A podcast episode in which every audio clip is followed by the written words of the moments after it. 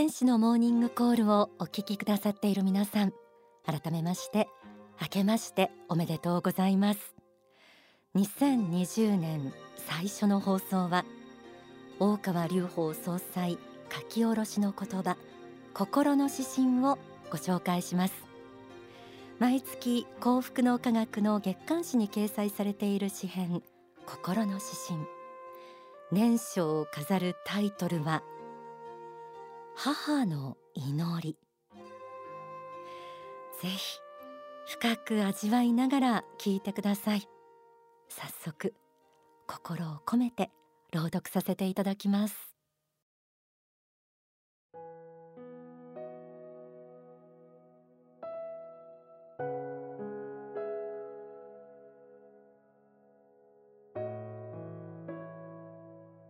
心の指針。母の祈り。2年前の夏聖地エルカンターレ生誕館で魂の洗礼という法話をした。キロ母を訪ねた。母はその年の11月に満86歳になるはずだったのに。私は88歳だと言い続けていた。数え年かと思いながら私は最後まで否定しなかった。帰り際に体で痛いところはある。と聞いて母が指し示したところをしばしもんで光を入れた。母は眼鏡の奥の目を細めながら私も毎晩七時にお祈りしとるんよと言ったえ？何を？と私。あんたの喉の痛いの。全部こっち来いってね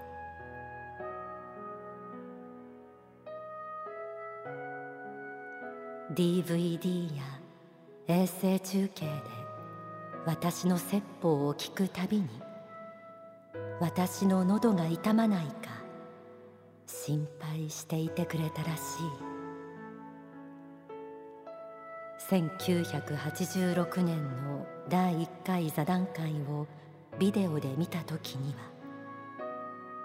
緊張した顔を見続けられなくてと10回していた。あれから3000回近く説法をしたのに母の心配は緊張から喉の痛みへ移っていたか。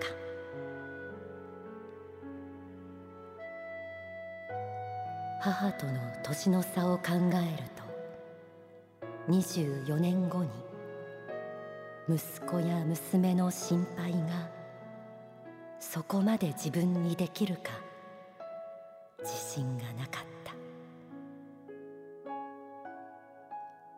母の祈りは強かった。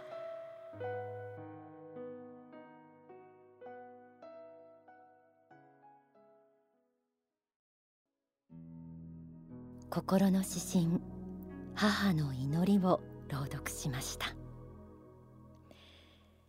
母を思う気持ちが味わい深く綴られた今回の心の指針。自分の親の姿と重ねて聞いたという人もいらっしゃるでしょう。遠い昔の記憶を皆さんはたどることができるでしょうか。母の背に背負われ出かけた日のこと。ダダをこねては母を困らせたこと。泣いて帰った日にかけられた言葉。台所に立つ母。いるだけで嬉しかった気持ち。初めて反抗した日。優しかった姿。厳しかった姿。皆さんも自分の母親との思い出を少し振り返ってみてください。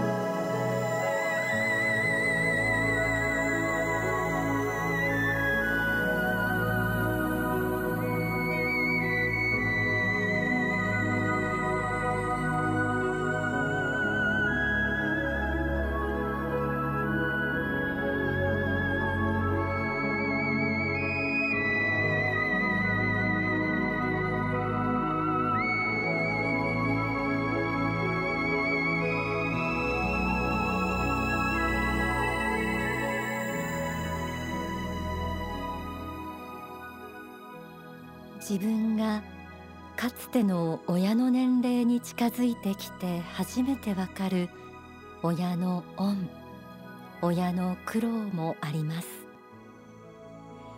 ふるさとを離れている人はしばらくぶりに会うとその背中がとても小さく感じられるなんてこともあるでしょう。でもその小さな肉体から放たれるこう思う祈りは時を経ても大きく深く強いもの。母の恩はいつの時代も海より深くこう包み込みます。大川隆法総裁の書籍人を愛し人を生かし人を許せ。そして未来の法にはこうあります。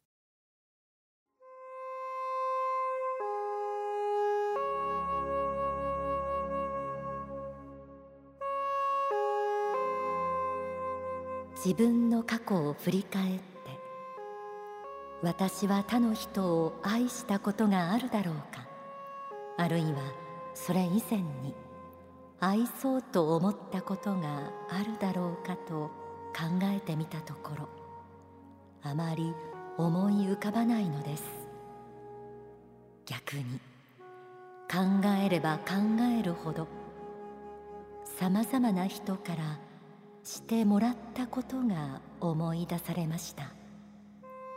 もちろん父や母の恩が最初に出てきますがそれ以外にも友人や先生などさまざまな人からしてもらったことが次から次へと出てきたのです。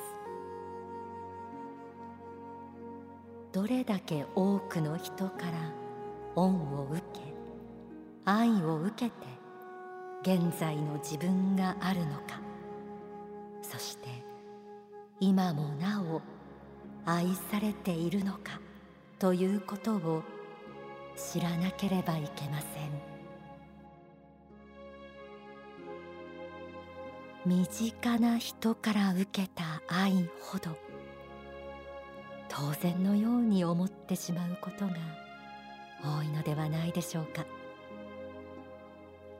多くの人からの恩や愛祈りを受けて今の自分があるということを時折思い出したいものです。ではここで大川隆法総裁の説法をお聞きください、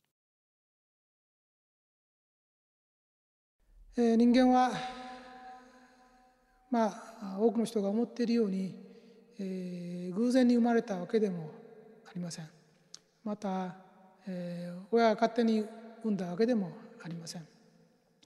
本当のことを言うとするならば、えー、人間というのは魂という目には見えないですけれども命があってその命で本来、天国という世界に生きているものです。そういう人たちが何十年かあるいは何百年に一回ですね、えー、この世にもう一度生まれ変わってきてそして、えー、人間として生きてみると。昔は江戸時代に生まれて、えー、頭にちょんまげを言っていたけれども今だいぶ時代が変わったようだと。現代に生まれたら違う経験ができるんではないかと、まあ、そんなことを希望してですね時代がだいぶ変わったらしい芸界ではだいぶ変わったらしいと思うとそろそろ生まれ変わってきたくなるんですね。そして、えー、面白い時代になったらしいということになりますとまあ、大量に生まれ変わってきたくなったりするんですね。今まで経験したことがないようなどうも便利な時代になったらしいということで生まれたくなる。ですから本当のことを言いますと親が勝手に産んだとかですね偶然生まれたかというようなことも全然なくてですね実は産んでほしいという一生懸命もお願いしているような状態なんですね産んでくださいということでお願いしている特に、えー、現代のように少子化になってきますと生まれること自体が難しいですね。本当は産んでくれるという話になってたのに生まれられないということいっぱいありますね、えー、子供がいなかったり一人も生まれない。あるいは結婚もしてくれないっていうような親の予定だったの結婚しない親もだいぶ増えてきてますのでということで生まれること自体が結構難しいですからあのお願いベースですね。だからお願いしてどうしてもその時代に生まれたかったら、えー、また運命の変更をしなきゃいけない。場合なんかもたくさんあります。まあ、そういうことで生まれていくということは大変なことだしお願いして生まれてきているんだということをまず子どもたちには知ってほしいと思いますね。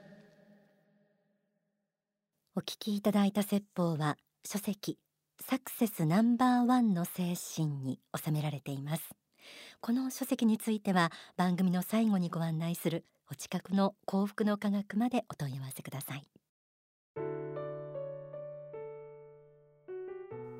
心。の指針2020年の幕開け。母の祈り。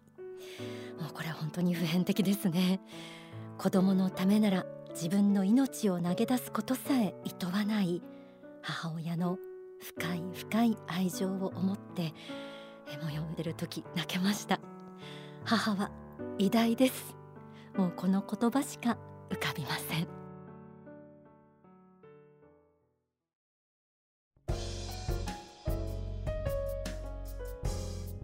天使のモーニングコール。それではオンザソファーのコーナーです。幸福の科学の芸能活動を担うタレントの方のレポートです。え今日はですね2019年去年12月15日に開催されたハッピーサイエンス全世界日本語スピーチ発表会のレポートを西下香音さんにしていただきます。おはようございます。そして明けましておめでとうございます。西下香音です。私は今神奈川県にある幸福の科学の少女の一つ横浜昇進館に来ています。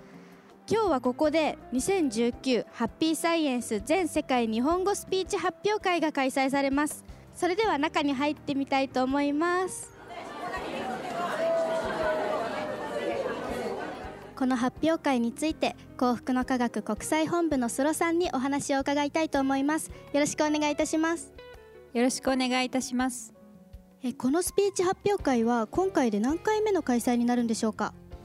はい今年でなんと10回目の開催になります。幸福の科学のメンバーは全世界で100カ国以上いらっしゃるんですけれども今回はインドブラジルモンゴルカナダの4カ国から6名の方がいらっしゃっております。本年は私の人生の問題集というテーマでスピーチを発表していただきます。私自身このイベントに参加させていただくのが初めてなのでとっても楽しみです。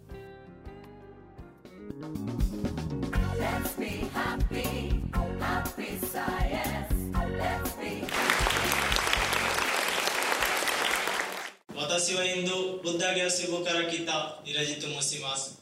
私は2011年に出会った幸福の科学が世界中幸せにする目的を持っていることを知り感動して教えに興味を持ちました。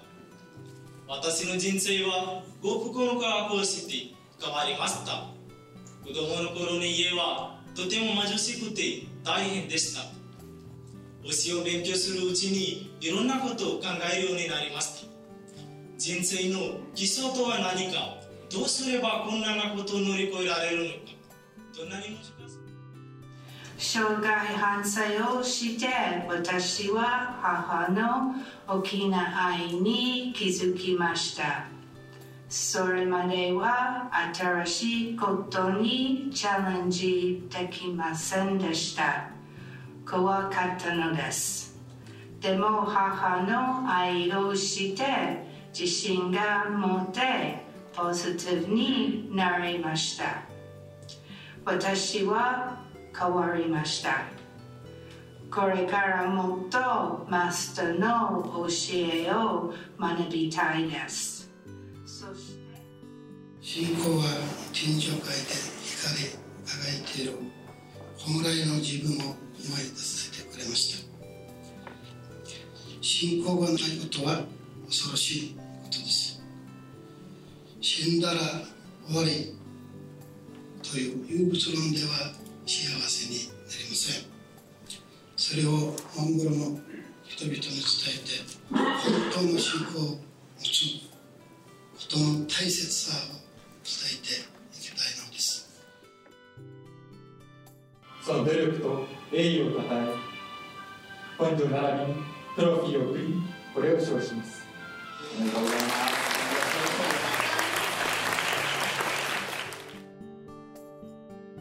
発表会が終わりまして交流会の会場に来ています。それでは出場者の方に感想を伺いたいと思います。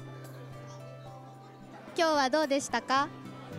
今日はとても楽しかったです。日本に来てとても嬉しいです。来てよかったです。